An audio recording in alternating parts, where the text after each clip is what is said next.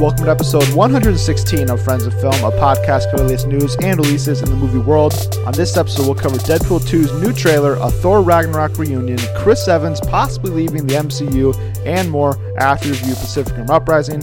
As always, I'm your host, Cooper Hood, once again joined by a man who has a better back tattoo than Ben Affleck, Josh Straley. Oh man. man, that poor dude in his midlife crisis.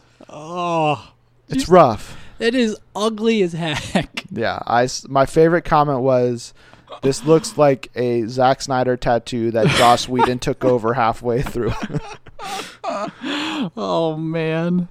Uh, and then I think what what did uh, Jennifer um Jennifer uh, his uh, Jennifer Garner. Jennifer Gardner said like no bless his heart or something yeah, like that in response. it's it's it. it's rough. Especially it's funny just because like a couple years ago, like he was like, "No, no, no, this is a fake tattoo," and now Right. it's like, "No, it's very much real." for the Live by the Night Yeah, movie. something like that. Yeah.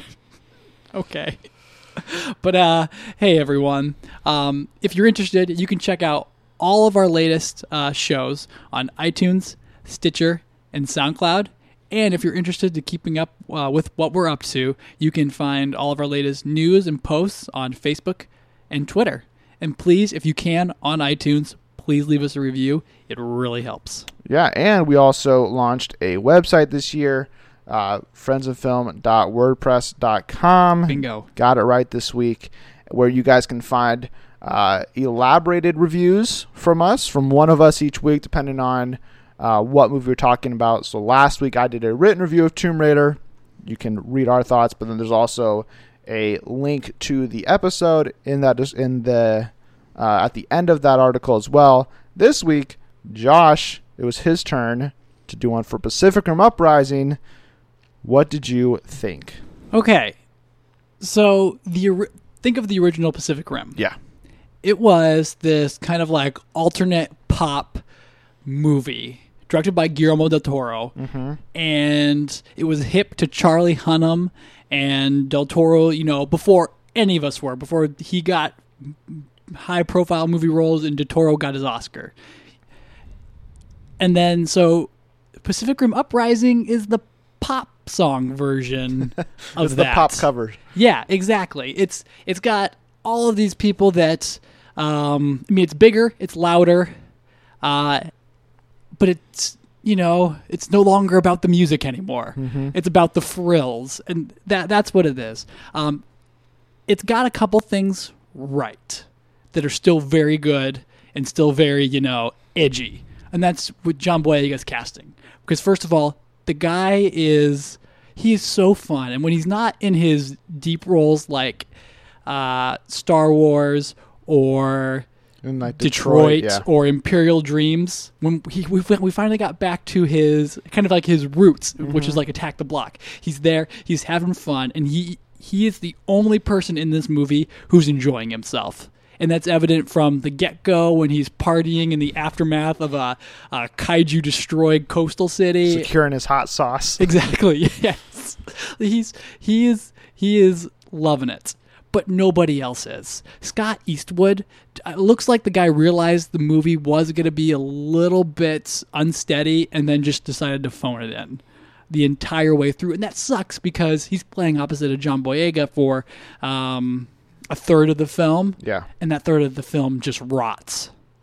It's awful.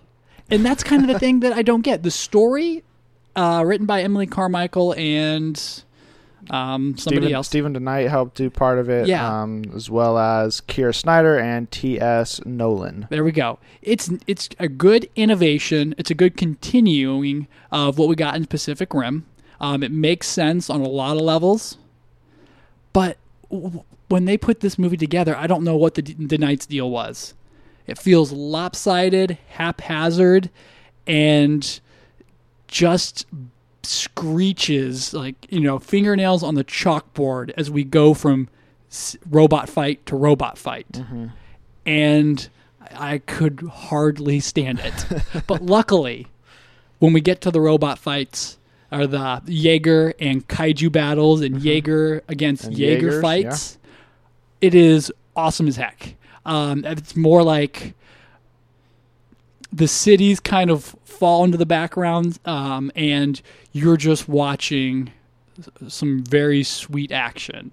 Uh, and I think it's the Gipsy is what's piloted by John Boyega, and it's just all about style. I mean, there's the gravity of the situation is kind of melted away and pushed to the background, and like those trailers, you're just there to watch robots kick some butt. Yeah. Uh, in a lot of ways, um, and it does that to the detriment of its characters. Uh, in a lot of ways, um, we're introduced to a whole brand new cast of Jaeger pilots, but most of them don't really get any other time um, other than Cailee Spaeny, who does a great job. And if there is a one-two punch to this movie, it's Boyega and her, mm-hmm. and they have a great relationship. And the movie finds that, and notices that, and is able to um, at least patch, you know, some of the poor performances elsewhere in the film. Okay. Um, Charlie Day got to be a, another one bright spot, but his entire arc is just weird and zany and needed to be fleshed out a whole lot more because it's kind of central to the movie. Yeah, and didn't like that. yeah, okay, yeah, uh, at least the especially the introduction. Um, we'll get to that in spoilers, but it's just uh, it's it's not random. It's interesting, but the movie do- knows that, or at least says it doesn't want to pay attention to that, and s- glosses over it, and you're left wondering, well, what the heck? And one line of dialogue can't tie it up at all. No. Um, and then out, but outside of that, it's just a a huge action movie, Mm-hmm. and there's really nothing else to it uh, than that. So, it- Um, as I feared with the trailers, it's more like a Transformers movie than a Pacific Rim It movie. is. It is. That's exactly right. There is no substance to what's going on underneath anymore. The the, the interesting world that Guillermo uh, created is being treated like, you know, just less reverently. Um, and it wanted a wider audience appeal, or at least uh, at least try to appeal to a wider audience here in the states. I think more so than it did the first time around Okay. uh, and it does that to its own you know faults and I'm- i'm just i'm not not big on that but it's not terrible either it's just that when you go from someone who took such great care and work as del toro did with the first one and then you had someone kind of say all right well let's just um, let's grease it up you know put it on uh, put some new spoilers and rims and add a lift package to it uh, it just kind of stops being what it what it was. Uh, so all of that said, it's, it's I can give it three out of five ticket stubs. But if they're if they're going to continue with this, I think they need to take a step back before they go to their um, their planned sequel, Yeah. or at least their setup sequel, which falls into some so many questions that Yeah. you know remind me of uh, Independence Day resurgence. Yeah, it's very questionable. But what, what were what were you thinking? What Uh, think? just for comparison's sake, what would you give the first Pacific Rim? I would give the Pacific, the first Pacific Rim, four out of five ticket stubs. Okay. Yeah. So I'd give the first Pacific Rim a three and a half. Okay. I think it it, it lays a foundation of a very cool world. Mhm. Del Toro's style obviously helps with that, and just the way he frames these Jaegers and these kaiju. But then I think it gets a little mindless towards the end. Right. Um, and I think this one is just fine. Okay. You know, I don't have strong feelings really either way about this movie. It was like I watched it. Okay, I saw another average studio blockbuster movie. Like that was my impression leaving the theater. You know, it had the the the you know the needed comedy at a few certain points where it's like, oh okay, ha, laughed there, chuckled there, made me smile here, just to kind of keep the mood up. yeah. Um, it also had the action and the spectacle that you need out of a movie that is 150 million dollars or whatever this movie cost to make. Um, and in those moments, there's good stuff to it. You know, it is entertaining to see Jaeger on Jaeger fights, or a Jaeger versus Kaiju again, or the Jaegers teaming up to fight a giant Kaiju. Like that's all fine and dandy, and there's good parts to that. Unfortunately for me, I felt like I'd already seen all that thanks to the film's marketing, which really took me back because I was just like, yeah, I've, I've seen this shot, I've seen this shot, I Mm-hmm. know what's coming here, I know what's coming here because we've just we've seen it all in the trailers. So it's like there was no surprises when it came to the action. Uh, even if it was like, okay, yeah, it was cool to see it not on my laptop or on a phone. It's cool to see it on a big screen, but it didn't have as as a big of an impact I think it could have if they would have maybe not done that final trailer that really pushed a lot of the action and a lot of the set pieces and like I just feel like I knew this movie was going from the get go in terms of how the action's going to play out. The story, I didn't know where it was going to go because I don't know if they knew where it was going to go at certain places. Like no. Scott Eastwood's character, he does whatever is necessary for the plot. You know, so if he needs to be angry at John Boyega because he left the academy before, then he's gonna be angry at him. But mm-hmm. if he's got a buddy up to him to help, you know, keep him around, he's gonna do that too. Yeah, that's a good But point. he's also gonna go do this other thing with this chick, and then he's gonna go find this other person. It's like you're just there as a plot device, not as a character. And maybe that's why Eastwood's performance wasn't particularly good, or maybe just because I don't know if Eastwood is that good of a an actor. I mean, I think he's fine, right. but like in Fate of the Furious, he was cringeworthy. It was it mm-hmm. was it was really bad. Suicide Squad, he was fine in. You know, he has a brief moment in Fury. I haven't seen a lot of his, you know, romantic rom com sort of leading role things, but and maybe he's good in those. But I don't know if he he needs a much better written role and a much better story for me to see if he can be this Hollywood leading man that they continue to try to make him because he's not that and John Boyega certainly is. Like it's it's it's no it's night and day. Mhm. like you from the first moment John Boyega's on screen like I- okay I like you because you're Finn. I like you from Attack the Block like Right. all this stuff. But he also makes this of this new Pentecost character Mm-hmm. uh, his own, and it's like, okay, yeah, I like you. Like, yeah, it's fun to have this opening sequence of just John Boyega partying, and it's like that's fun, and see him go get his hot sauce and his other commodities that he needs, Right. And he's doing this just to try to stay alive, basically. Or like you know you want to you want to go hang out with him at midnight in the kitchen and make some ice cream. exactly. Those are great. How stuff. many toppings do you need? Yeah.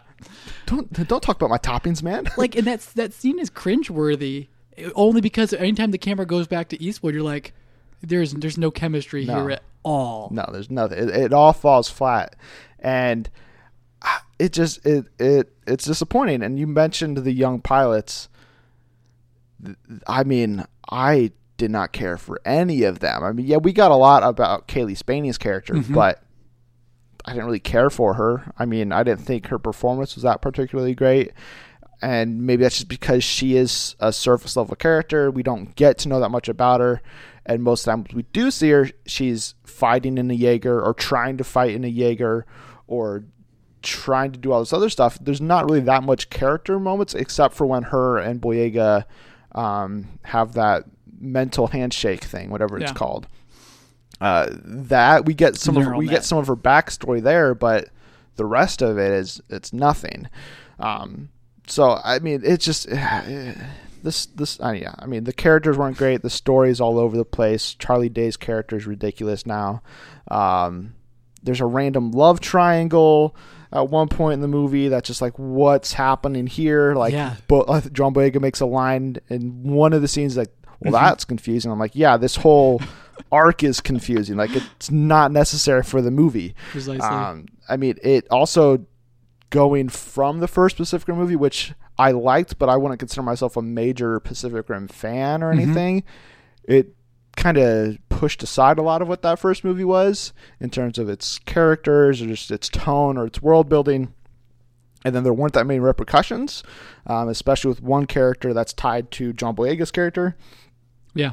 there something happens and we'll, we can get into the spoilers and it's just like that I feel like that should be a driving force for of the movie and instead it's like a one it's one 30 second scene and then it it's never mentioned again and you're just like what happened Yeah. Um, Rinko Kiki- Kikuchi's Uh-huh. character uh, Mako Mori, the co the yeah I co mean, don't don't spoil what happens but I mean she's relegated to the sidelines. yeah very And- small role. So that was disappointing. But I mean, I don't think all of that. I think part of that blame goes on DeKnight of just the execution of this, maybe his telling of the story. But uh, there was also moments where like I could see his directorial style and just like that opening like sequence where it's like it's quick cuts. There's energy to it. Like it felt fresh and like the even just like the the the wipe downs or the wipe acrosses. I'm like I feel like I don't see that a lot in like these these big bigger movies. I'm like I liked kind of the fun that DeKnight was having there, but then there's other moments where it's just it's it's a lifeless movie and it's just like all right here's the big spectacle nothing special about it Right. um so like there were moments where i was like oh okay like i can see why DeKnight got this job. I would like to see DeKnight do these other big projects potentially in the future. But then there's other moments where i'm just like you're losing me. Mhm. and like that was so that was disappointing because I, I liked DeKnight um, as somebody who's a huge fan of season one of daredevil. Yeah. I'm just a fan of him and like you know I follow him on Twitter and like he's he's a he's a nice guy. Like people are like you screwed up Pacific Rim. And he's like he's like oh I'm sorry you feel that way but thanks for supporting the movie. And it's like I always have like a soft spot for directors who like take all this crap on Twitter. Like Mhm. David Ayers does the same thing and just like responds back like nicely and like respectfully. And like not that's not giving Pacific Rim Uprising any extra points because that's not any that has nothing to do with the quality of this movie. It's just the quality of the person behind making the movie but at the end of the day since you know I thought Boyega was really good I thought there were moments of the action that were good and it is relative it's I mean, it's an hour 50 hmm so like it wasn't too long Right. um, it didn't it didn't drag too much at certain points. I'm gonna give it two and a half ticket stubs out of five. Okay. Fair So- enough. This is his directorial. This is feature film Feature debut. film, yes, Uh, I mean, he's got a lot. He's got some ground to make up, I suppose. But right. But I mean, I think you know after this, I would like to see him take on something. I don't want to see him get another blockbuster necessarily. Like I don't, you know, him to get a, a Star Wars movie next week or something. But like you know, if he got announced to do. I don't even know what, but just like something else that's like maybe a little smaller, um, a little closer to the ground. yeah, just realistic and that's not so fantastical. Like that's where I think Yeah. we could get something like good out of it. Like in the news, we may talk about a Kumail Nanjiani movie, um, The True American, which like I think, but like th- not necessarily that movie, but like something like I don't. Even like the Raid reboot that they're talking about, Oh, Frank right. Grillo, like something like that, an action movie, but that's just like smaller. Like that's where I think DeKnight should go next to try to Yeah. hone his skills a little more. So, uh, let's move into spoilers here, so we can talk about Pacific Rim Uprising. What do you want to touch on first? So I think that okay. Well, there's there's two egregious ones. Okay. The first one though is film continuity. If anyone with a more, I mean, not, it's not necessarily continuity, but it's just it again speaks to the um, lack of reverence this movie should have had for the first one before becoming a loose cannon, and that's with Mako Mori, um, the the co-lead, the uh, co-hero of Pacific Of Rim. Pacific Rim, yep. I mean, she I mean, like a lot of people see that role um, for Rinko Kikuchi as kind of like groundbreaking, at least for um, Asian actors in cinema. Yeah, it's, it's a it's a major blockbuster with a major you know Asian female lead. Like that's that's big. And in our sequel, she has nothing to do other than Nothing. be the the not even a MacGuffin for Jake Pentecost's character because it doesn't bother him uh, past you, her untimely death in the beginning of the second act. Yeah, it that that's where I was like, wait, what is this movie doing? Like, I like killing her, fine, but like the fact that the only part that even mentions this is like him going and putting a picture in front of her and um, Stacker Pentecost's photo. Like, Yep. okay, fine, and then like Cailee Spain makes one mention. Oh, I'm sorry, your sister died. Mm-hmm. Nothing. There's no like back and forth about the loss of family, even though she lost her whole family. Right. Like, and I, I think even Scott Eastwood makes a mention of it, like, "Hey, like, Right. sorry about your loss" or something. But like, it's it, it's it's glossed over so quickly, and then like I think they try to pick it back up with this whole like theme of like, all right, the Jaeger pilots are family. You know, that was Mhm. something that Rinko Kikuchi would used to say. And so that and so I think he, they're trying to make that like a thing, but they don't. No, and yeah, they like there's that familial relationship they try to develop like near the end Mm-hmm. with a snowball fight between uh, Boyega and Spaeny, and it's yeah, that's it's, just silly. it's it's silly, it's cute for a second, but then the movie ends there, and you're like, oh, Yeah. Such a weird did- final shot. they had no idea what they were doing. No, that's why I was like, I, they faded to black and did the logo, and I was like, okay, so we're gonna get like another Mhm. couple of minutes, and it's like, no, we got like the the mid post credit scene right, teasing the sequel. I was like, that's it. yeah, We end the movie after defeating this giant Jaeger or this giant kaiju with a snowball fight. hmm What? that almost erupted Mount Fuji and destroyed the entire world. Yeah, It's like, okay, you know, fair enough, fine, whatever, I guess. But anyway, that post credit scene, we see Boyega confront Charlie Day, uh huh. whose mind has been poisoned or turned Yes. against humanity. Um, and it turns out he's the reason that the kaiju were able to, or the forerunners, sorry, were able to send more kaiju into this world. Or, I mean, he's. Charlie Day ends up being our villain Yeah. in this film, personified by the forerunners. Yes. Because basically like taken over, or they're sharing his body, brain, I guess. Yeah, because in the first film, they him and um, Burn Gorman's character, uh, Uh, Dr. Hermann Gottlieb. yes, they drift. They do the Mm-hmm. mind drift with the kaiju, and that's how they learn about the Forerunners. Yeah. But I guess Ch- Charlie Day's character, um, Geiszler, Geiszler, keeps drifting afterwards, almost like a drug. Yeah. And he keeps like the giant kaiju brain Mhm. to keep drifting back and forth with. So then, in doing so, the other alien race, what are they called?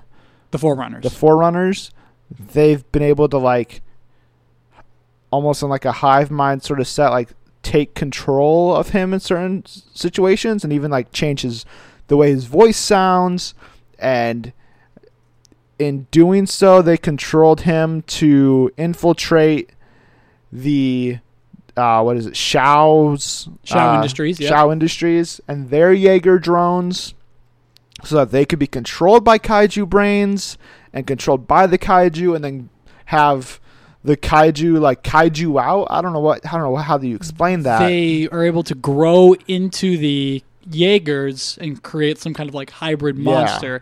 And because Shao Industries is creating a line of drone Jaegers to fight and keep the world safe. hmm So there's no pilots in this. They don't. They put like the big kaiju brain where the pilots would regularly And be. Day has been secretly working to do that behind the scenes. Right.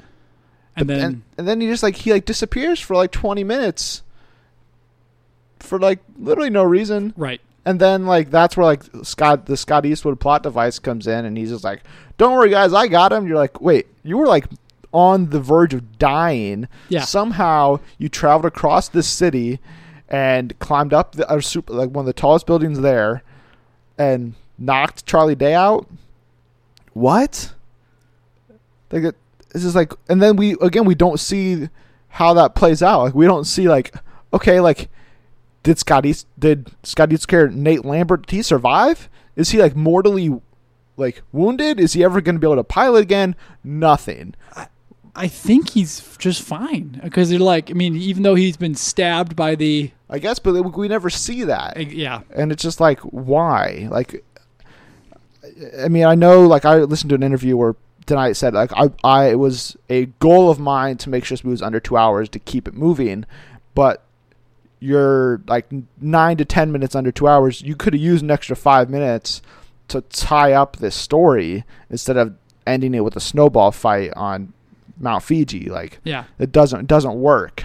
There's no there's no character tie-ups at all. And I also would have liked. I know, like DeKnight's also talked about the fact that they wrote a script that they were very happy with, with Hunnam back in the leading role, Mhm. and then what the day they turned it in, the next day Hunnam's like uh, dream project that like he's been working trying to get moving for years finally got greenlit and was gonna shoot the same time as the sequel, so he couldn't do Yeah. Uprising, and so they had to do all these rewrites and everything.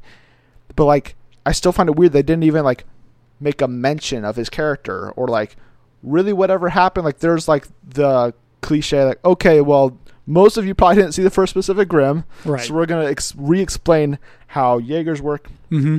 how kaiju's work, what happened in the first movie, all in the first three minutes Right. all narrated by John Boyega Mhm. to introduce this character. And like, there's no mention of him. Is even like a hero of the war or anything. It just, it just felt weird. Again, like a lack of knowing your world almost. Yeah, and less artful too. I mean, Mhm. I mean, like that's again, like I said, without Del Toro here and trying to just pop it up, it loses some of its mythos and the magic, and it just really feels like you're, um, you're getting the cliff notes Yeah, of uh, something that could really be an incredible franchise. And now Mhm. you're kind of, I mean, and the movie's doing well, and uh, you know, barring any uh, incredible drop offs yeah. in the coming weeks, uh, it'll probably warrant a sequel. So there's a there's a pretty good chance it'll get a sequel. Again, skewed towards international audiences, but I you know like I don't want to. How do you even do what their plan is? Like John Boy was like, you don't have to wait for. We're not gonna wait for your next act. We're gonna come for you. Yeah, And you're like, you guys are gonna open the breach again purposefully and then travel there to destroy them. Like, the, the exact thing you don't want to do. yeah, it just seems counterintuitive, and it like it seems like a stupid thing. So, because like the kai can the kaiju even open a breach on their own?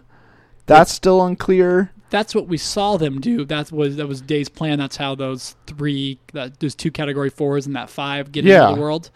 Um, But that was they they they came into the world because the Jaegers made like twenty new breaches, right? Yes. So they came in through those, but Right. like in the first film, I don't remember them explaining like how the first breach happened that allowed these kaiju to keep coming. So like they don't. I don't th- now that there's no breaches and now that there's no you know secret kaiju mind working in the in the human world, I don't think there's even a way for them to come and attack in the first place. Right. So like and why do they want Earth? It's it's there's no motives. Yeah. The, the, I don't know. We did not learn any of that from the. But they're first like, we're never gonna stop, and it's like, why? Yeah. Why?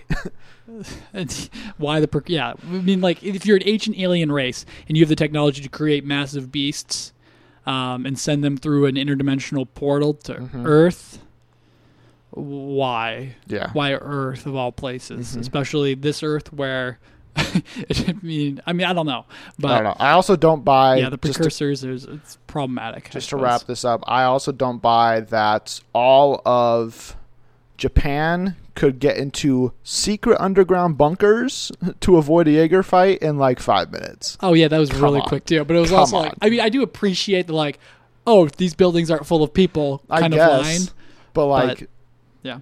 it's like there's no way. yeah. And I do have one final critique here Okay. too. Um, the fights were good. They were better, or they were they were more action heavy. There was Yeah. a lot more for you to see. mm-hmm. But I when I went back and watched the original Pacific Rim fight scenes, Del Toro there, there's an attention to detail that Del Toro puts with these massive mechanized robots. When like you're ironically you're closer to the ground in Del Toro's film. You when you see those robots interact with the physical world when it drags a ship down Yeah. uh, a highway, you feel how outsized all of this is Mm-hmm. and how ridiculous this is. These battles they feel a little bit smaller scale because we don't have an, a set of eyes on the ground anymore. Yeah. We don't see them. We all of a sudden, Gipsy Danger whips up some massive, you know, concrete structure. Like, where, where did he get that? And there's Yeah. these little inserts that Del Toro added to his film, where you see it lifted up, and you see people go, "Oh my goodness, that's Yeah. incredible!" Now we just see them pulling down buildings left and right Mhm. with no repercussions. right, It's like, or you know, flying through them or things like Yeah. that. There's it's just, um, Yeah, it was just a yeah, it was just a, uh, a pumped up version, and it suffers for it. yeah, so I guess my final thoughts on Pacific Uprising are if you're the f- if you're a fan of the first movie, I think you can still find enjoyment out of this movie. Um, but it certainly doesn't hold up to the standards that I think Del Toro started this franchise with. Right. And I mean, obviously, go check it out for yourself if you're really Mhm. interested in it. But I think there's a better movie to be made here. Yeah, So absolutely. if that means we have to get a third one to see that happen, maybe Del Toro comes back now after an Oscar winner. They'll let him do what he wants. Um, I don't know, Awesome. but that's uprising. That's uprising. so, uh, you know, Josh gave it three ticket stubs out of five. I gave it two and a half. That's all we have for our review of Pacific Uprising. Go check out Josh's written review on the site as well. We'll be right back in a bit with the news.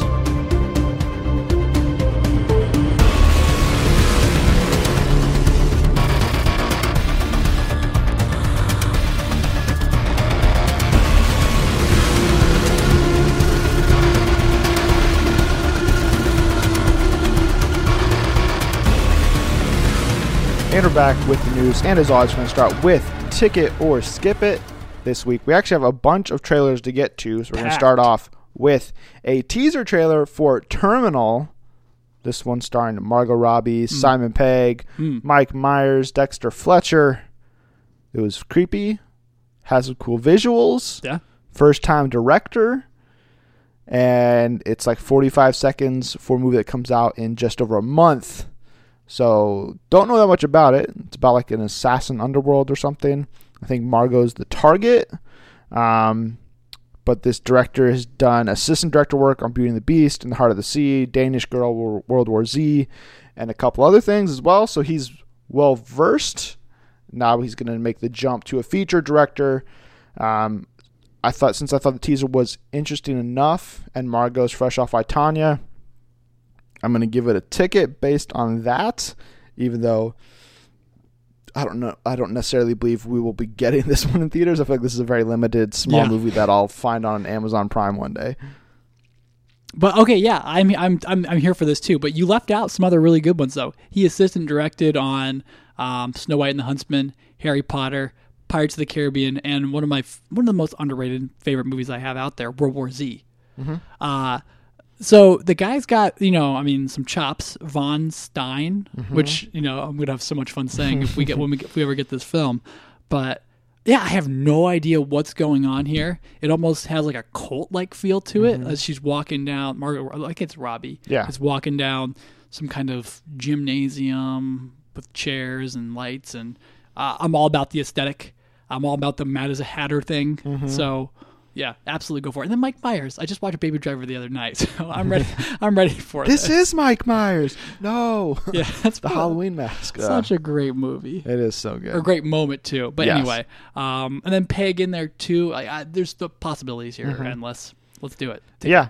Um, so the next one we got is the first trailer for Spy Who Dumped Me, starring Mila Kunis and Kate McKinnon as these two regular girls who get wrapped up in a spy game after one of them is dumped by their boyfriend. Yeah, Um, I liked the premise of this movie.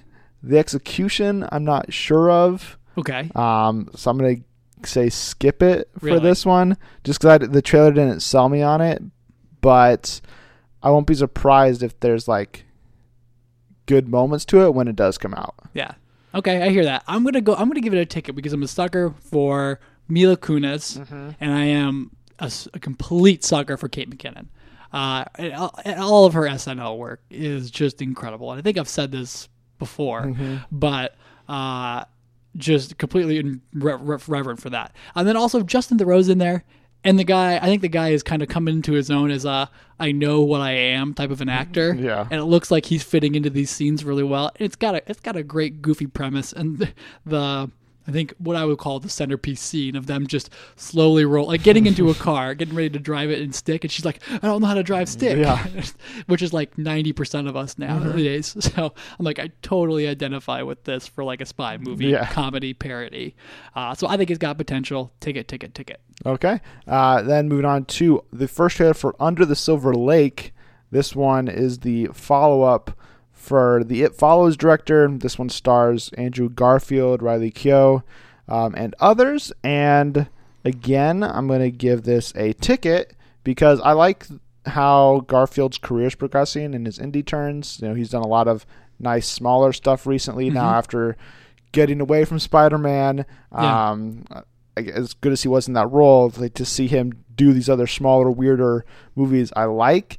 Um, it definitely surprised me in the tone of this trailer. It was almost played as a comedy. It was much more upbeat, um, and that's certainly not what it follows was at all. Since that was a horror movie, but I like the premise of this. Uh, you know, I just like guy meets a girl, girl disappears Yeah. and he just like freaks out about it. He's like, but there must be some hidden message to it. So it's like, I like the idea that this could be like a really fun mystery thriller.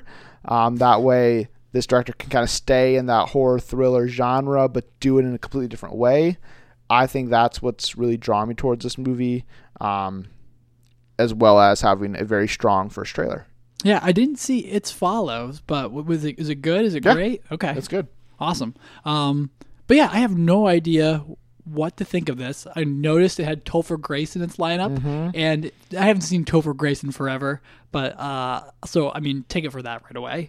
but uh, the trailer does look like it looks like a a anti coming of age movie about or an anti you know some kind of antithetical thing like he's because the very first uh, thing Andrew Garfield gets told when he's like she's missing is maybe the, some guy going well maybe she didn't like you Yeah. that's why she didn't tell you so it's gonna be like almost like looking for me at least I think it may be about looking for meaning in meaningless things Yeah. and that'll be really interesting to see how it plays out and Mm-hmm. then Garfield um, has a lot of dopey charisma Yeah. and I think that's what made him a good Spider-Man. Um, so him getting get, stepping away from more serious roles and kind of, kind of finding a niche here is going to be fun to see. Yeah. Uh, then moving on to a tra- the first trailer for Tag. This one, a comedy Yeah, with a story exactly what you'd think of based on the title. It's a it's a game of tag, uh, but this time it's based on a group of guys who have been playing tag every May, I believe. yes, They play it through the entire month of May for like 20 or 30 straight years. They've been Mhm. playing it every single year. Uh, it has a great cast: Ed Helms, Jon Hamm, Jeremy Renner. Uh, my guy Jake Johnson's in this, and Yes. got a big beard and bushy hair, and I think it, he looks great. Um, as well as Hannibal Buress, yes. and I think I'm leaving somebody else out, but can't remember who. uh, the the man himself, Jon Hamm. No, I mentioned Hamm. Oh, did you? Ed Helms, Jack one? Johnson, Jeremy Renner. That's everybody. Okay, cool. Um, we got, but I mean, there's like Rashida Jones. There's uh, Isla uh, Fisher, Mm-hmm. Isla Fisher, and uh, there's what I don't know. Annabelle Wallis, Leslie Bibb. yeah, and Elizabeth. That's what I was thinking of. But like, it's got a great cast, and this trailer was excellent. Yeah. Like, s- such an easy ticket. Uh, like I, this one had been on my radar just because of like the cast and the premise. I'm like, okay, that could be funny, but like, it's executed in such a way that like. I didn't anticipate it being as good as it looks like it's going to be. Mm-hmm. I just think it's and the fact that it's based on a true story is just Yes, insane. Like, right. I, I don't know. I, I want to see all the different scenarios that these guys are going to play tag in, whether it's uh, a funeral, whether it's giving birth to a baby, Right. um, you know, getting married, like, Mhm. and like all of those actually happen in real life. Like they aren't made up for the movie. Right. So like that's just so crazy. And, Like I just I don't know. It looks like such a fun time, and with such a great fun cast that I'm I'm in. Yeah, I'm totally sold. Absolutely. I'm, I'm a take it too, and I can't think I can say anything other than what you've already said. But it's it's so ridiculous. This is a true story that it's gonna like warm your heart at the end because the trailer's already warming my heart. I'm like, oh, it's it's just grown men acting like you know kids, and then midway through they're like. no, but it's also about growing up and how the game has kept us together. We're running from each other, but it's actually bringing us closer together. I'm like, Yeah. yes, this is fantastic. Uh, all about it. Ticket, ticket, ticket. Yeah, so then we also got our second trailer and second title Yeah. for the sequel to Sicario, now titled Sicario Day of the Soldado. What'd you think? Loved it. Ticket. This is. I was worried. Best trailer of the week? Oh, ye- oh, no. Okay. Tag is the best trailer of the week. I agree. Um, this is second. Okay. I was worried about what Taylor uh, Sheridan was up to with this movie. He didn't know he he wrote it, and it wasn't being directed by anybody super notable. So I was like, oh no, they're gonna just amp this up, and that's what that first trailer was. This one gets us back to the ground level roots. It's about Benicio del Toro. We get some backstory on how the cartel's funding terrorists now to cause um, chaos at the border. That's super cool. But the biggest and coolest part of this is Josh Brolin, Benicio del Toro, the two most uh, kick butt actors in film right now, are going mano a mano Uh-huh. because del Toro is cutting loose, and they're going to go head to head. Yeah. And there's this understory with Elizabeth Moner and how she's um, a, a part of the daughter of a, She's a the- witness. Who, yeah, she's the daughter of the one of the one- cartel, one of the cartel members. leaders. Yeah, who he, Del Toro, I think he's it's he, she's the Isabel Moner is the daughter of the bigger bald um, guy that Del Toro does like the the really Yeah. quick gunshots to. street. Um, she is his daughter, and so he kidnaps her, hmm and yeah, She she she lays witness to everything, and so they're going head to head. And I'm 100% here for it. It looks exciting, looks tense. Uh, the visuals are still keeping pace with what um, Denny kind of a stat made the status quo for that last film. I I cannot wait. May August summer May May can't come soon June? enough. June. I don't know. I don't remember the release date, but it can't come soon enough because I'm absolutely loving it. yeah, I I thought this was just an exceptional trailer. Mm-hmm. Like it's all a lot more of the story this time. Yes. Um, which I appreciated because the first one didn't give us a lot of the story. It was more like, oh, okay, Alejandro's on the loose. Right. And I'm like, but like for what? It was just tension with nowhere to like place it. Exactly. And, but now we know why. Like I, I, it's there's a lot of Logan parallels here of like Oh yeah. um, Del Toro Mhm. basically being like, "Nah, I'm not listening to you anymore, bro," and like I'm gonna do my own thing Right. because I can't I can't kill this girl because it goes back to his character and the fact that the reason he's on this revenge mission is because the cartel leaders killed his family, so now he wants to get back at them, but now he's asked to kill uh, this girl. Be, for like really like no reason necessarily, just be like, oh, you gotta clean it up, like no like witnesses, and it's like, you know, she didn't like really do anything, right? Am I? Yeah. No, she hasn't done anything. yeah so like I, I don't know i just like that angle to it and the fact that it looks, it looks like they're going to spend a lot of time together um isabel moner and del toro's characters because they're going to be like on the run together and then the fact that brolin like has to make this turn and go against del toro i think is super fun because in the first movie they're so they see eye to eye all the way through so now that he's just like no i, I can't do this uh i really Mhm. like the question I do have though is at the end of Sicario. It's been a while since I've watched it. He goes to that family's house and Yep. kills the guy. Does he not kill the family? Is that correct? That's the thing that I. That's the only part of this that doesn't make sense because he does shoot the two sons and the wife. But they're both they're both boys. They're both boys. So maybe it's the daughter thing because he had a daughter. Right. So I guess that's the loophole. It's not like, oh, I can't kill kids. It's I can't kill a daughter like how mine was executed. And maybe like he maybe she looks similar to his daughter or has a similar personality or something that's like, oh, I see my daughter in you. So it's just like it's too tough. Yeah. That's I, I need I need that explained, but otherwise great trailer. Right. Because I had I just looked it up in the middle of this, and I was like, That's what right, the face was for. I was like, did Mhm. I say something wrong? Nope. Okay. Um, so then moving on to the final trailer. This one being the second, third trailer for Deadpool 2. second feature length trailer. Second real trailer. We'll call it go. that since we had that Bob Ross thing at the start it all off. You really just don't like that. I don't. I mean, no, it didn't do anything for me. And this trailer is okay. What? Oh, this is a great trailer. This is Deadpool 2 is Looper, but with superheroes. And it's awesome. I don't know what the deal is with, um, oh gosh, what's the kid's name? Julian Dennison. Julian Dennison's uh, mutant kid. I'm very happy to see that he looks to have a very big role in this. Yeah, he's he's the MacGuffin. Uh, He's he's Julian MacGuffin here. Um, Brolin has come back from the future to take care of this kid who I assume will, you know, be raised as a villainous monster and light the world on fire. Yeah, Is that Maybe. I think that's the world Brolin's been born into? possibly. That's why he's back. Well, anyway, I love it. Um, I love the X Forces references. I love Zazie uh, and Dopinder Oh, and Dope that Bender's great. relationship is is back on key.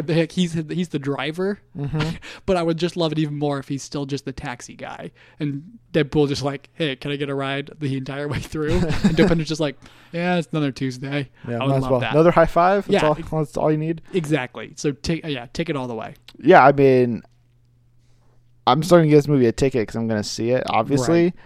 but I still have concerns over this just because I, f- it still looks like it's two different movies.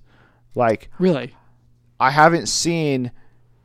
There's there's one moment, but it's not even that funny of like Deadpool and Cable interacting. That Mhm. it's like the regular Deadpool. It's like all of Cable stuff looks like this Terminator movie starring Cable, but Yeah. then all Deadpool stuff looks like a fun Deadpool movie, cracking jokes about who knows what. right? But then like how do those movies coexist together? That's where that's that line that I'm still not sure of. Um I'm also like I don't know. They said from the get go like, "Oh no, we're not going to you know, this isn't going to be a, an X-Force setup movie." It clearly is. Like come on. As it as it seems, yes. As it's you you you are bringing an iteration of the X-Force in Mhm. like that's no that's not a mistake you're doing that very um intentionally Yeah. like i just I, I i worry if this movie is going to fall into the sequelitis trap the franchise-itis trap um can it catch lightning in a bottle again i just i i am more hesitant on this movie than i know a lot of people are um that's not necessarily that i think this movie's going to suck Mm-hmm. but I am definitely giving myself reservations because, like, I don't want to go and think this is going to be the best thing in the world, better than the first Deadpool. Because I just, I honestly don't think it it can be. Yeah. I don't think it will be. Um, I hope it proves me wrong because I feel like I've been pretty down on this movie and I want to be really excited for it because yeah, the addition of Josh Brolin as Cable is great. Zazie Beetz as Domino is great, but we haven't seen her a lot, and that's weird to me. Like, Two, three scenes. Yeah. One with dialogue. and like the weird thing is, like in all these great test screens that are now coming to surface, like, Uh-huh. oh, Zazie Beetz is a scene stealer. She's she's great. We we want to add more Zazie Beetz as Domino. Mm-hmm. You're not even gonna market her, really? Like, I don't Yeah. know. It just That's fair. it's just weird to me. So like, I want to. I I obviously want to see a lot more of this movie. I want to see the whole movie, but as of right now, there's this Deadpool sequel, and then there's this Cable origin revenge movie, and they're somehow meshed together to make one, and I just don't know if that's going to mix well for me. Okay. So we will see. Uh, If- don't forget, Deadpool contained a 10, 15 minute streak in it where he was basically being tortured at the uh, facility and then it ended in a, a nude firefight scene. So, Yeah, but that's like, like you said, ten minutes of the movie. Right. Like, all of Cable's scenes we've seen are like in this like futuristic world that's dark and gloomy, or in this prison sequence that's dark and gloomy. Mhm.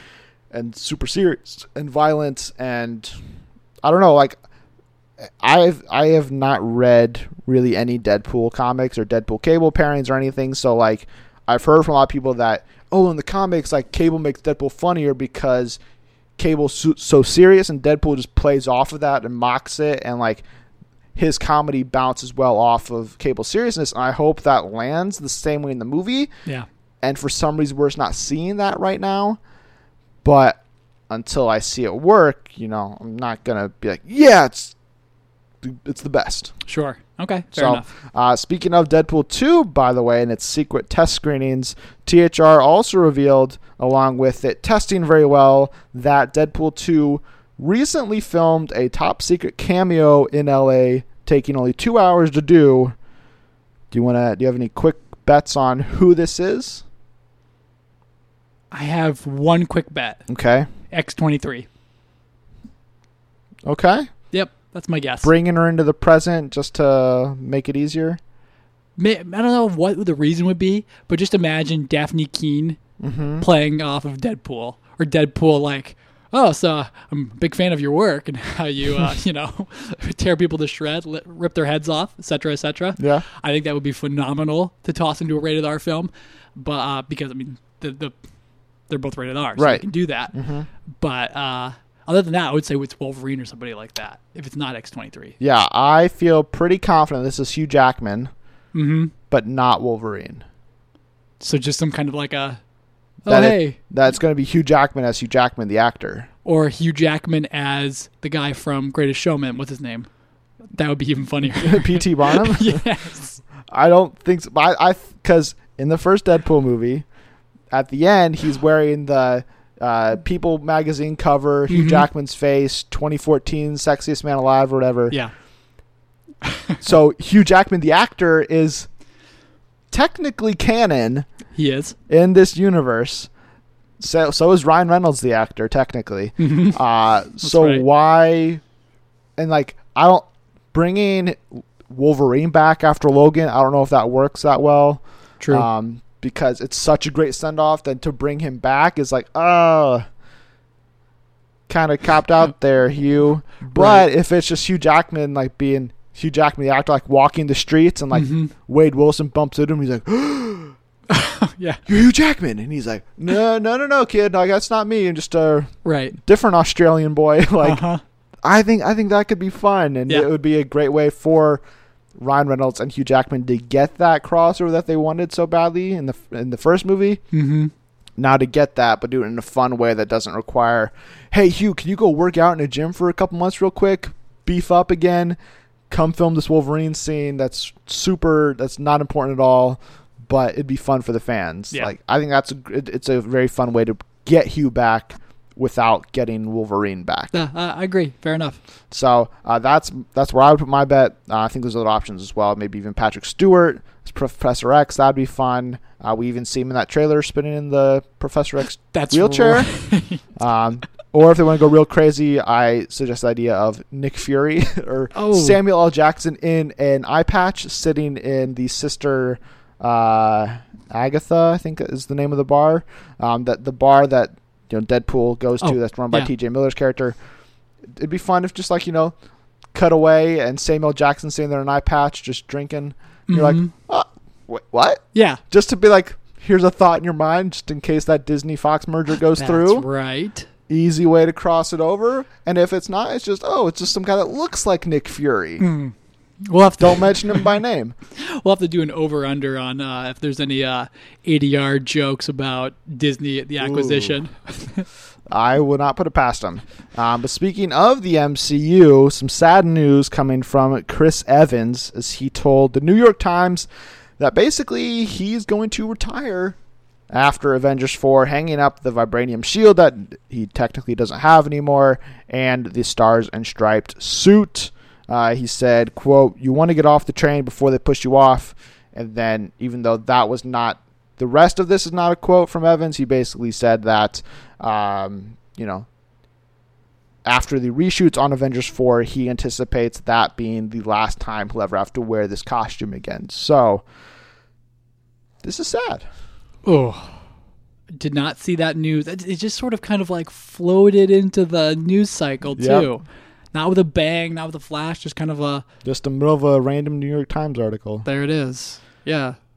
I mean, it's it's definitely it's posited right there up up front. Mm-hmm. Um, but yeah, no hoopla over it. it. She just said, "Yeah, I'm done." Yeah, I mean, Chris Evans has said similar things in the past, like, "Oh Mhm. yeah, once my contract's up, that's it for me. Like, I don't plan on re-upping it because you know I want to direct or I want to do other things." But then six months after that, he'd be like, "Oh man, I love Marvel. I'll I'll work in the MCU for as long as the as long as they want me. If they want me for another twenty years, they got me." Like, Yeah. say says stuff like that, or being like, "Oh, I can't imagine not having this job because having this job allows me to go do." gifted or go do um, uh, me and uh, what the his the movie he directed with Alice Eve like you know it allows doing Captain America and getting these 15 20 million dollar paychecks allows him to go make a super small movie that he doesn't have to worry about what he's going to get paid for because it doesn't matter he already got his paycheck for the year basically by doing one Marvel movie Right. so that's where I st- I don't know. I still I believe that's his intention currently, but unless Cap is 100% killed, I don't see them just like I don't see him walking off into the sunset and then being like, "Oh, that's it. We'll never see him again." Like we'll get him like 10 years after the fact Right. to be like, "Hey, some new person's on the block or Mhm. some super big threats arrived again. Right. We need Cap's advice, not his help. So Chris Evans doesn't have to put on this all this weight to be like super muscular again. He can just relax. Uh huh. And I'd even love to see him take like the Nick Fury role or something, like take on a leadership role. He can pop up every three years Yeah. in a movie, Low but it only takes him like a week or two to film. It is not a six month shoot anymore, Yeah, and it's so random though too. Like this feels like a major breach right? of like Marvel uh, secrets or something like that, Mhm. you know. But he's really just talking about the role, Yeah, and like, man, wouldn't that be like a no go area? Like, don't even talk about your plans, probably. really. Because Uh, I mean, then it opens up all like, well, so if if, if he's gone, what happens with Captain America mantle? Is it Mhm. gone? Like, what what's next? Right. So uh, yeah, I, I mean, I, it's de- it's definitely really. It's gonna be. I mean, I don't. I'm not feeling it right now. Mm-hmm. But depending on what happens in Infinity War and Infinity War Four, which he has scenes in, now we Mhm. know. Um, so you can te- tease that out, or maybe he's maybe it's a fake out and Right. the real gut punch is coming in Avengers Three. I mean, there's set photos of him in Avengers four. Whether or not or where that takes place Right. in the timeline, Yeah. or what you know continuity it all takes place, and that's up for debate. He's definitely a remarkable actor, and he's like he's like coming to his own outside Mm-hmm. of the, you know, um, Human Torch days Yeah. and the early Captain America phase, and like you said, like Snowpiercer before we go, the Mhm. movie he directed. Yes, so I, I'm definitely uh, excited for whatever he does next, Mhm. but it's still. The idea, the, the idea that he's got his eye on the exit, um, is still like no. Yeah. It just makes you think about that shot um, of him and Thanos in the Infinity War trailer uh, a lot more intensely. Yeah, because like I, I don't know, I think that Chris Evans is the most perfect casting Yes. for Captain America. Arguably, for me personally, the most perfect casting in the MCU. Like, to not take anything away from Robert Downey Jr. because he is so Tony Stark, Mm-hmm. but I also think Chris Evans is so Captain America that it's like I I'll never be able to see one without the other anymore. Right. Where like Robert Downey Jr. He's still got like Sherlock. He's got these other roles. Of like you know he's still there with to- Iron Man's clearly the biggest one for him, but like I don't know. This may just be because I'm a Cap guy. He's my favorite. So like the thought of losing Evans, Sure. like it's terrible. But again, I'd be excited to see what he can do outside the MCU more, doing more things like Snowpiercer, Mhm. which I think may be his best performance of his career. Um, and then you know also allowing to see what else this means for the MCU, whether it's Captain Marvel becoming the new like I'm just the person of you know I'm the good person on the team, the Right. moral compass basically of the Avengers, that could work. Or if that means that Falcon takes up the Captain America mantle and like he does in the comics, um, that would be fun to see Anthony Mackie take on a bigger role in the universe. Either way, there's a lot of options out there, but I will never be ready for Chris Evans to leave. Quick take. Chris Evans grew a mustache for his Broadway role in Lobby Hero. Yes. Yes or no? On the mustache? Yes. I have not seen it, so no You have opinion. not seen I have the not. mustache? I've seen his no, because I've seen like interviews of him when he's been like prepping for it, and he still had his like, uh, you know, he had like his scruff or closer to his Captain America beard, not just a mustache. But now I'm being shown the mustache. And Live reaction. Ba-bam. Now we see. Now I'm seeing an ad for Vea chips. Oh, yeah. Those But- are delicious, by the way. Uh, hey, Chris Evans and mustache. Sure. I, I mean, he looks he looks like a New York cop and wait, there's a Magnum PI reboot already happening, right? on TV. That's right. Man, he just But- missed out. I heard the suggestion on Meet the Movie Press Yeah. from Jeff Sneider that uh, James Mangold is doing this. His next movie is going to be an adaptation of this cop book. I don't remember what it's called, Okay. but it's a movie about an older cop in New York. Chris Evans Bingo. looks the part now. Uh, that'd be fun to see him and Mangold team up Commissioner Gordon, the new one for the guy who's writing the new movie. for Matt Reeves. Matt Reeves' new film. What about J.K. Simmons? yeah, this one's better. What if they recast Chris Evans as the new J. Jonah Jameson? Plot twist. Oh, yeah, how do you do that? That'd be, that'd be hard to do. You reset the timeline I was ready so to- that Captain America was actually played by somebody else, allowing Chris Evans just have a campy desk role now in the MCU. I was ready to buy Keeping him around until I thought forever. about it.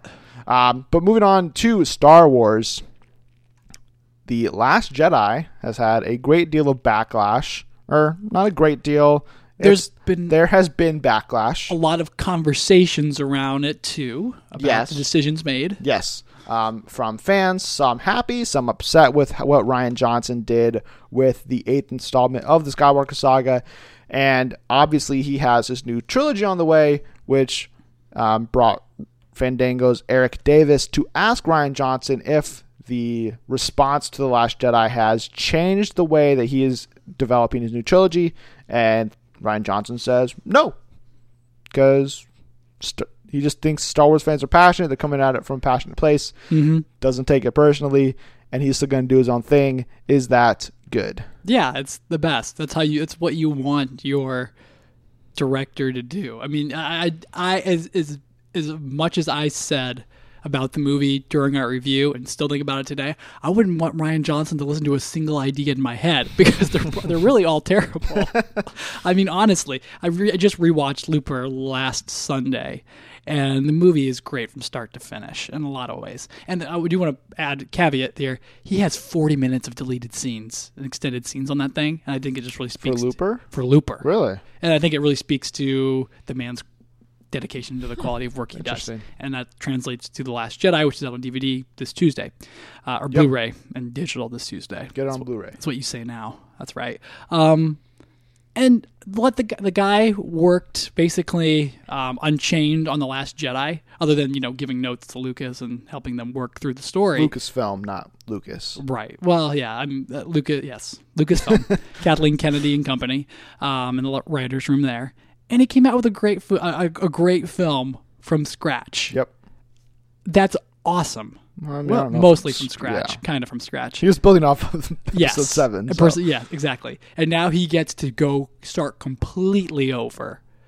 And like, what what are you gonna say? Oh, Rian, it was too funny, or like we didn't like Canto Bight. Like, how is that gonna really influence yeah, no more casino plans. Yeah.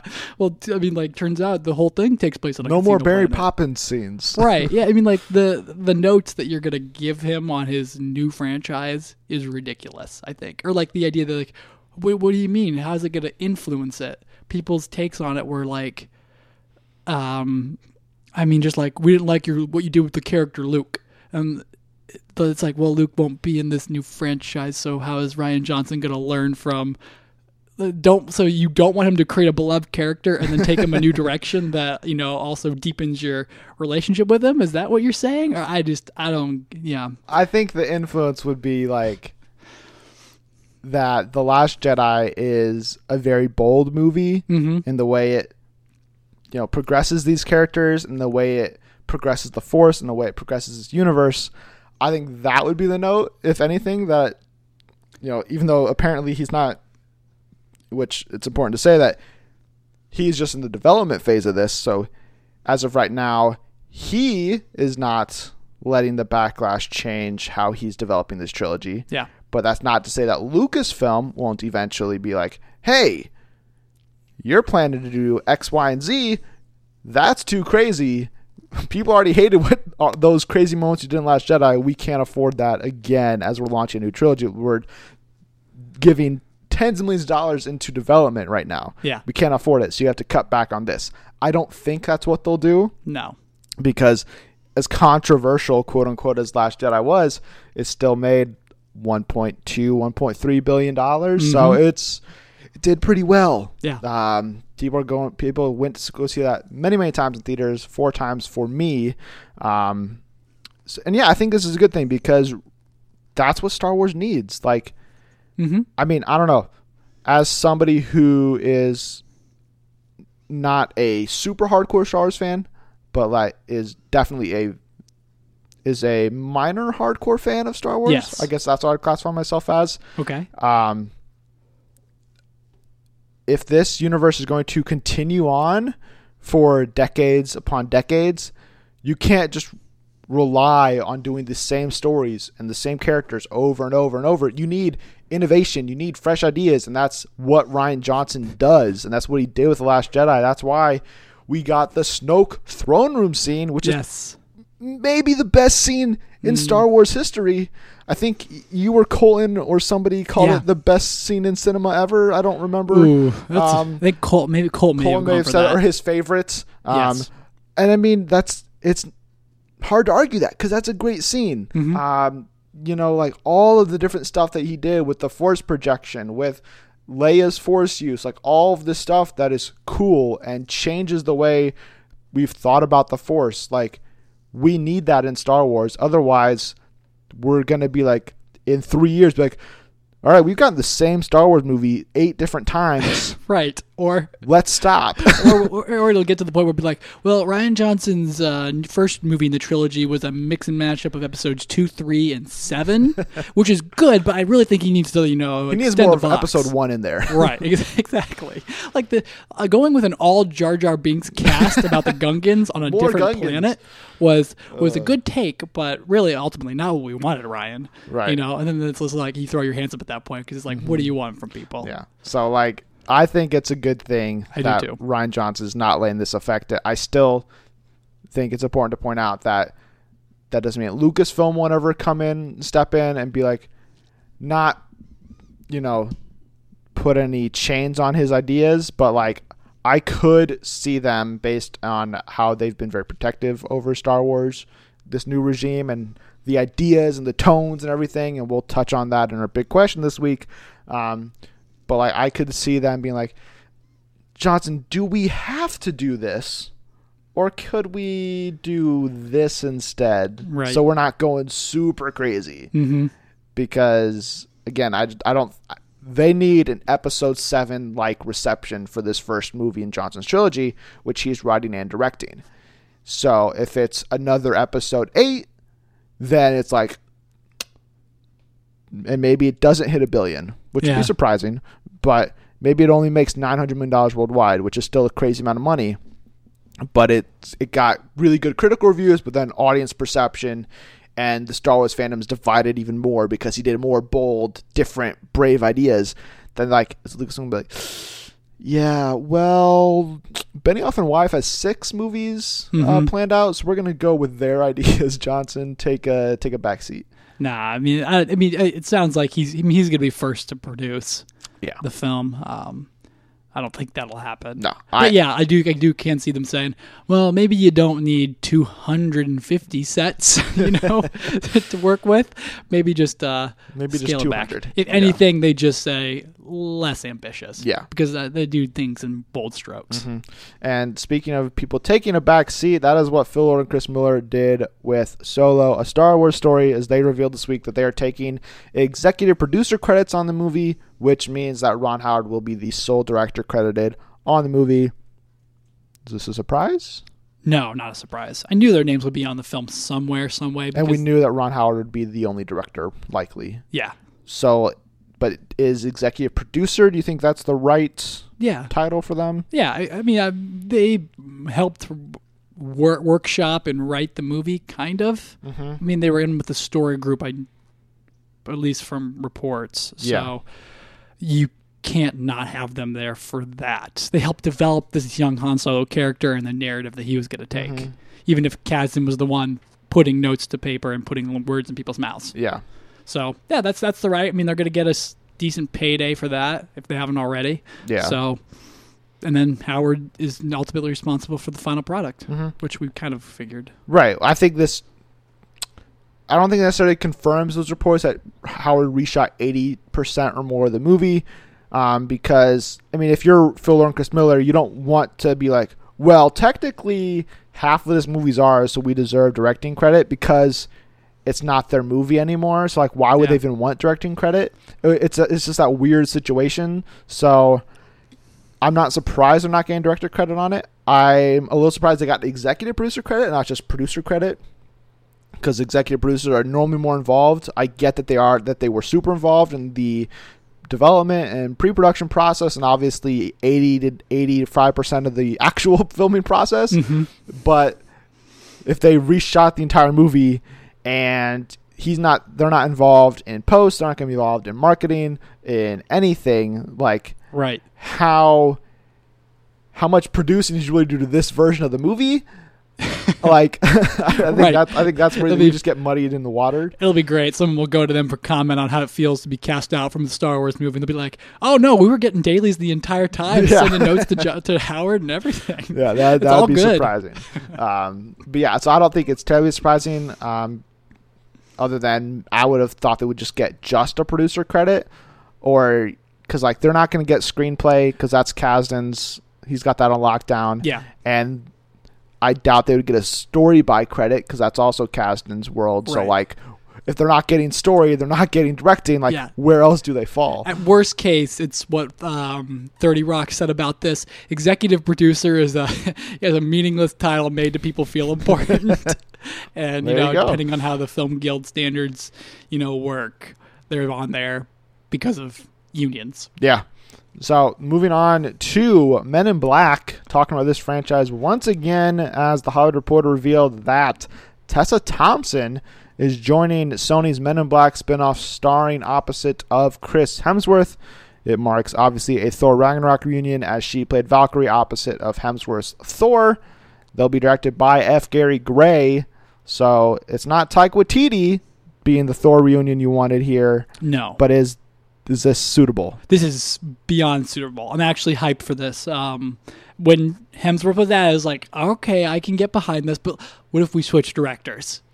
We didn't do that, but instead we got Tessa Thompson, who looks like she's taking a turn into comedy now. Yeah. Um, with with, uh, Sorry to Bother You, the Keith Stanfield film, um, and now this. I'm, I'm I'm hyped for a Men in Black movie now. Yeah. This sounds epic. Whatever they round the cast out with, cast out with, and story story seems unimportant as long as it's funny. um, who they get to write it may will probably matter a little bit, but I am I am so here for this. Yeah, I does it does her addition help eliminate those concerns about the tone for you at all that you had previously? Yes, because I thought they'd be going more serious, Yeah. And now it's definitely a comedy. I mean, Tessa can walk the line, and so can Chris, but it's definitely a comedy because that's what Hemsworth wants to get into.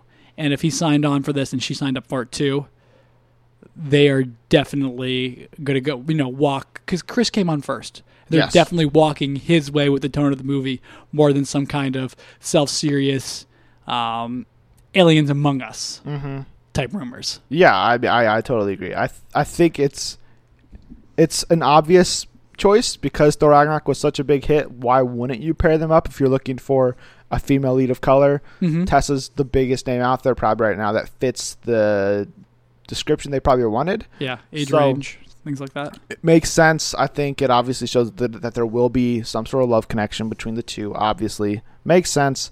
Um, it's obviously going to bring on Thor Ragnarok comparisons when this movie comes out because of them starring, but also the alien, otherworldly nature of this. Yeah. Um, especially if you know they maybe even go cosmic. uh, Mhm. You could do that, I guess. Like Taika can cameo as an alien. that would be that'd be great. I I mean, wrote your movie for you, Sony. for anything i mean it's been established in the men in black canon that humans are not the only men in black like there are other Mhm. alien species working with that agency so why couldn't the third or fourth member of the team be an alien a cg creation and just have taika voice it yes. that'd be fun but we know they want an older male for the third member of this ensemble hmm is there any better suggestion than Jeff Goldblum? There's one. There's no better suggestion, but there is one equal suggestion. Okay. Sir Anthony Hopkins.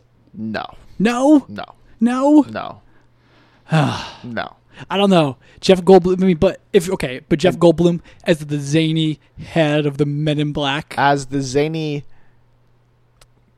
grumpy, older member of this unit, that is Oh. an alien disguised as a human.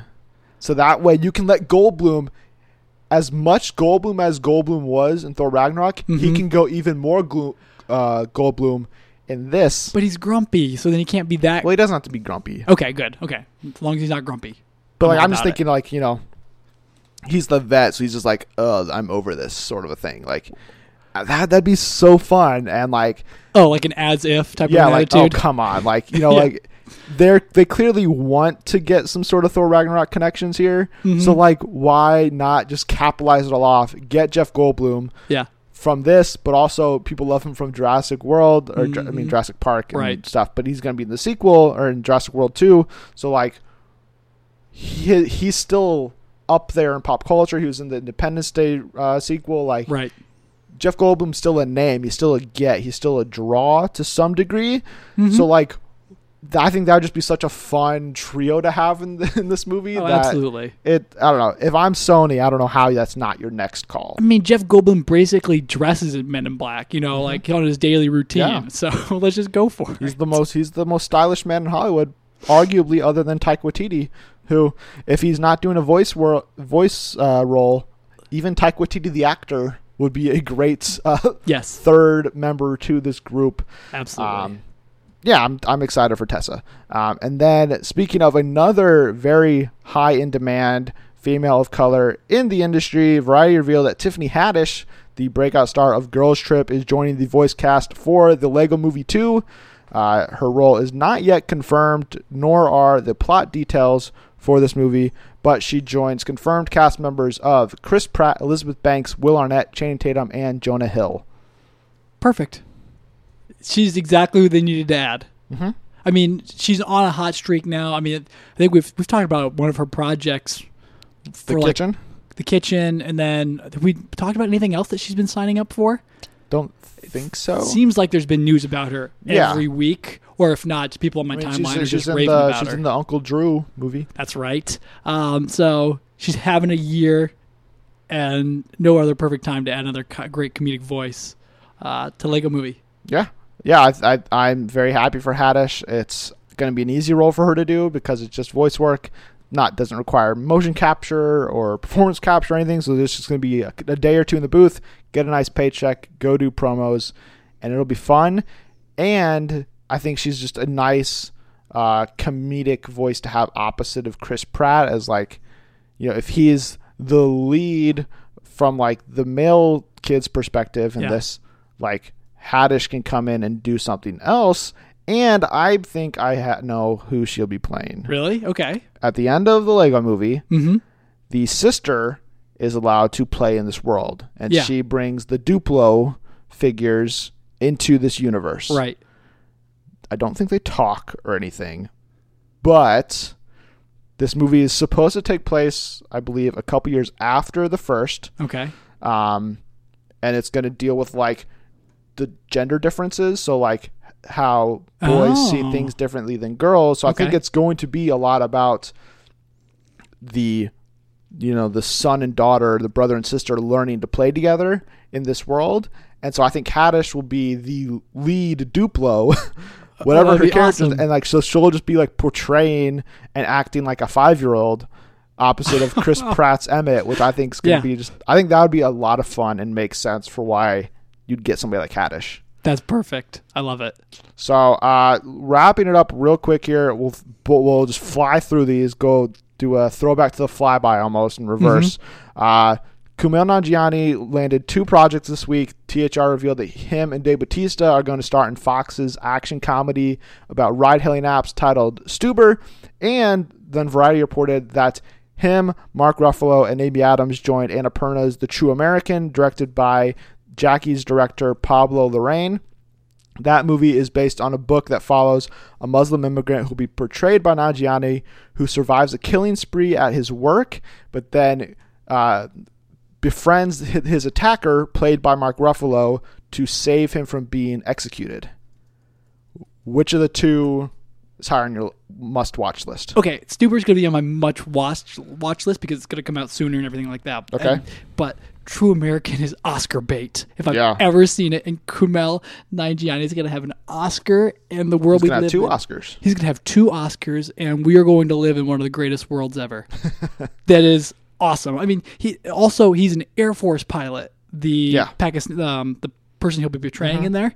Uh, this is going to be so cool. Um, and then Silicon Valley comes back tonight, or this came back this week. Yes. and uh, it's the year of Kumail. I'm all about it. yeah, I I'm very ha- excited for both of these projects. Very happy for Kumail um, to see the Big Sick riding high after its Oscar win for Best Original Screenplay. Um, I would agree with you that True American is the one that I'm more interested in because it's a different turn for Kumail. Like I want to see his dramatic chops because in the Big Sick he balanced that line between he has very serious, very dramatic moments, but he also still has that Kumail humor that you know made him the person that people love today. So like I want to see him not rely on the humor probably at all and go full on for this really um, complex story and like I didn't love Jackie, but Pablo Larraín definitely took that movie in a very serious turn. So like if it's a similar tone and take on this uh, movie, then that's uh, yeah, it's definitely Oscar bait. So last one we want to get to here real quick uh, variety speaking of the big sick revealed what its director michael showalter will do now after uh, it'll be his first gig after the big sick that being uh, him directing universal's holiday, holiday comedy starring jessica chastain and octavia spencer. The story follows two female leads as they fight the elements to make it home for christmas. It's previously been likened to the john candy steve martin uh, holiday comedy trains planes and automobiles is this a perfect fit or what Yeah, it's a perfect fit. Um, Chastain.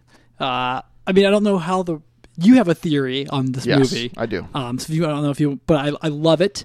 And Chastain and Spencer are two um, terrific personalities to put in this situation, yeah and I I'm all about it. Yeah, I mean, my theory for this movie would be that if it is like trains, planes, and automobiles, that uh, Jessica Chastain would be the bubbly part of the group, being the John Candy in this situation, and then that Octavia Spencer would be the one just like, leave me alone. I just need to get home in time for the holidays, Yeah. like Steve Martin was in the same movie. So, like, I think that'd be a really fun um, dynamic for them two to have, even if they switch it up or even if they do something completely different. Uh, I like the idea of Chastain and Octavia Spencer working together in a holiday comedy that's probably going to be a more family friendly affair, probably like PG 13. You know, they'll have a couple of more adult jokes in there, I'm sure, but like, I like that this is where Michael Showalter's career is going. Like, Yeah. I think this is a very nice next step for him, and hopefully it's uh, it all works out great. I don't know when this movie's supposed to come out, but if like he just boarded the project, the cast is already on board. I think the script is already shaped up. Will we get it at the end of the year? Could they turn around that quickly? If you shoot it, if me, if you shoot next month, and it's not. I mean, it's not going to be a complex edit. No, not a bunch of CG or anything. So right.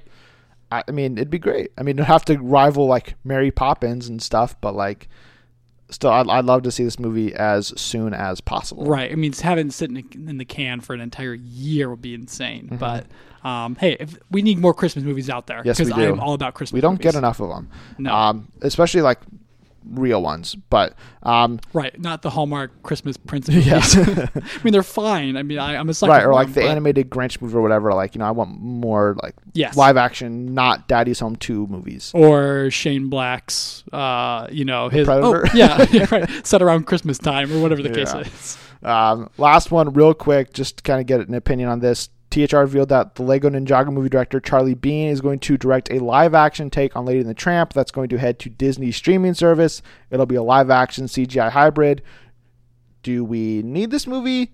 And is the streaming service the right place for it? The, the streaming service is the right place for it, but I don't know if we need this. Yeah. And are the dogs going to be CG? Yeah. Uh, yeah. Hmm. We'll see. Yeah, I mean, Lady and the Tramp's great movie. Um, but I don't know if I need a remake of it. I say you go the extra mile. You train dogs to eat the noodle and kiss, and then you go from there. But And actually make them talk and yeah, everything. exactly. We'll just put like walkie Can't be that hard. Put walkie talkies on them or something like that. Mm, whatever the case is. uh, yeah, I, I don't know. I'd, I'm I'd rather them go the full CG route for the dogs in certain places because I hate like the talking dog movies where it's like, Hey, Homeward Bound is a classic. okay, but like I, I remember seeing I don't remember what movie I was seeing, but there was you know um, a I think it's a Wrinkle in Time. There was a preview of like this dog show movie and it's like live action and but like these dogs are like spies or something and Mhm. like their Oh, their yeah. mouths are moving. It's like I don't buy this. The so like. yeah. If they can do it some way differently on a smaller budget on the streaming service, it'll be an easy one to be like, oh, sure, I'll have an hour 40. I'll check this out because I'm already subscribed for Star Wars or Marvel content, anyways. So uh, that's all we have for this week. Josh, do you know what we're doing next week? We are powering up. We're getting our game on. Steven Spielberg's Ready Player One is in theaters. His um, it's getting decent word of mouth, Getting pretty good reviews. and I have been so back and forth on this, Mm-hmm. but I have never fallen into the camp that Steven Spielberg is awful now, and we need to you know Yeah, tear the down. anti Spielberg camp that's Yeah. risen. Exactly. I just I don't I don't get it. Like the revisionism Oh, of his. film Twitter. Yeah, I know. Wild. What a wild, weird place that is. It really is. but I'm down for it. I think it's going to be interesting and fun at the very least. At the very best, it's Spielberg putting the capstone on his career in some ways and other ways. I hope it's, I mean, it's not going to be the end of his career. Well, he's but- not retiring, but he's just kind of like, that's everything I just did. Right. Yeah. kind of It's, it's a good, ref, you know, good way to look back on everything he's done. Mm-hmm. Um, I've heard re- the word is that he incorporates a lot of his things. yeah i mean not too much i think like he didn't want it because like the book is very spielberg heavy obviously because he's the one of the biggest influences of the 70s and 80s Mm-hmm. um, in terms of popcorn movies. So but then like he didn't want to do just that. So he's incorporated stuff even up to like 2017 references 2016 like the most recent pop culture stuff he, he can do. Um, he's added like i've already looked at like the wiki page for this and like the list of easter eggs is mind blowing Oh, like the different stuff like i don't know how they caught all this already but like you're gonna have to see this movie so many times to find each of this stuff because it, it, it, it's gonna be crazy and i've been high on this movie the whole time can't wait to see it next week hoping it's a return to the big blockbuster nature of spielberg that we all love uh, we'll also be back with a big question in a couple of days. As teased earlier, we're going to do Star Wars 1 for the first time like a month, surprisingly. Uh, we made it a while, and now it's going back to the galaxy far, far away, discussing if Lucasfilm's recent habits are going to scare off directors a la Ava DuVernay or a Taika Waititi or anybody. Um, so we'll look at that, dive deep into it. Um, if you enjoyed this episode, though, please subscribe, share, retweet, and more. Plus, head over to iTunes, give us a five star review with comments telling us why you enjoy listening to the show. But also, if we're not five star quality, but you want us to be, or we're really close, tell us what we can do to get better. Um, we always appreciate that kind of feedback Be sure, be sure to tell us your thoughts on everything covered by tweeting us at Friends and Film. You can follow me personally on there at Movie Cooper and Coops underscore Hoops. And you can get at me, Josh, at just Joshua Ryan. Thanks again for tuning in to the Friends and Film podcast, Josh. Thanks for stopping in, everyone. And be sure to turn next week for our review of Ready Player One.